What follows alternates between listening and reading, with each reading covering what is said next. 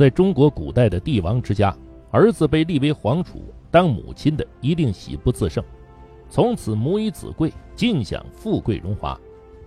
然而，在南北朝时期的北魏皇室中，后妃们却天天祈祷不要生下皇子，因为自己的儿子一旦被立为太子，他就将走上死路。北魏是鲜卑族建立的北方政权，入主中原之前，鲜卑族首领继承人的册立和即位，往往有赖于母族的强大。这种母强子立的体制一直持续到北魏的开国皇帝道武帝拓跋圭继位。道武帝继位后，积极扩充领土，于三百八十六年建魏称王，并于三年后迁都平城并称帝。颇有远见的道武帝拓跋圭意识到，先前的部落体制已经不再适用，北魏需要有超越一切之上的专制军权。而在母强子立的制度下，母权对皇权的威胁是极大的。为此，道武帝痛下决心，创制了残酷的子贵母死制度。一旦选择了某位皇子为储君，那么这位皇子的生母。就要被赐死。制度一经设立，道武帝便赐死了太子拓跋嗣的母亲刘贵人。年少的太子伤心的嚎啕大哭，道武帝却对他说：“我之所以这样做，是为了不让妇人以后干预政权，令外戚势力作乱。你要把这种方法继承下去。”旁边的大臣也连忙说：“是啊。”古代圣君也是这样做的。大臣此言指的是汉武帝赐死钩弋夫人一事。汉武帝晚年想立钩弋夫人所生的皇子刘弗陵为继承人，又担心自己死后皇帝年幼，太后容易秉政祸乱朝廷，于是为了皇权的稳固，汉武帝狠心赐死了年轻貌美的钩弋夫人，以绝后患。就这样。已有先例的子贵母死制度作为北魏的祖制被传承下来，直至北魏灭亡。然而，子贵母死这种极端的制度并没有收到应有的效果。小皇帝的生母被赐死，便需要有另外的女性来照顾他。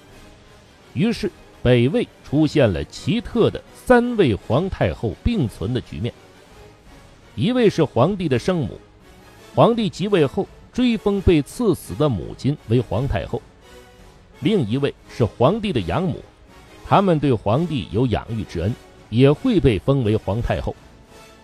最后一位更为奇特，按照北魏拓跋氏的古制，皇帝的妃子需要亲手铸造一个金人，只有铸造成功的才有资格被选为皇后。于是。在前朝铸造金人成功而被选为皇后的人，到了后一朝便理所当然被奉为皇太后了。当然，这个人不能是皇帝的生母。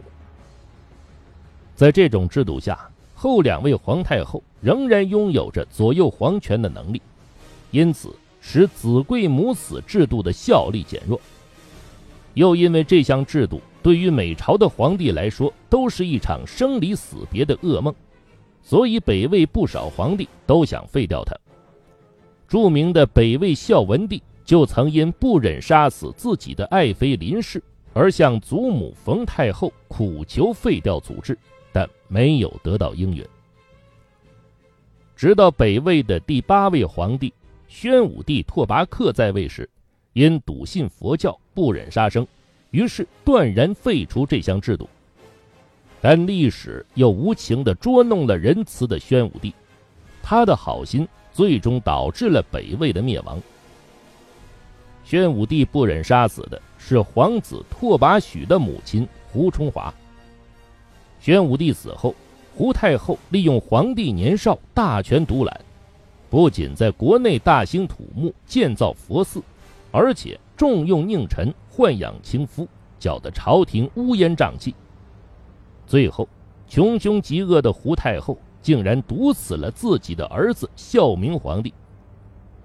太后的恶行激起了群臣的反抗，后来她终被秦王之师诛杀。然而，经过这一番折腾，北魏的气数已经完全耗尽了。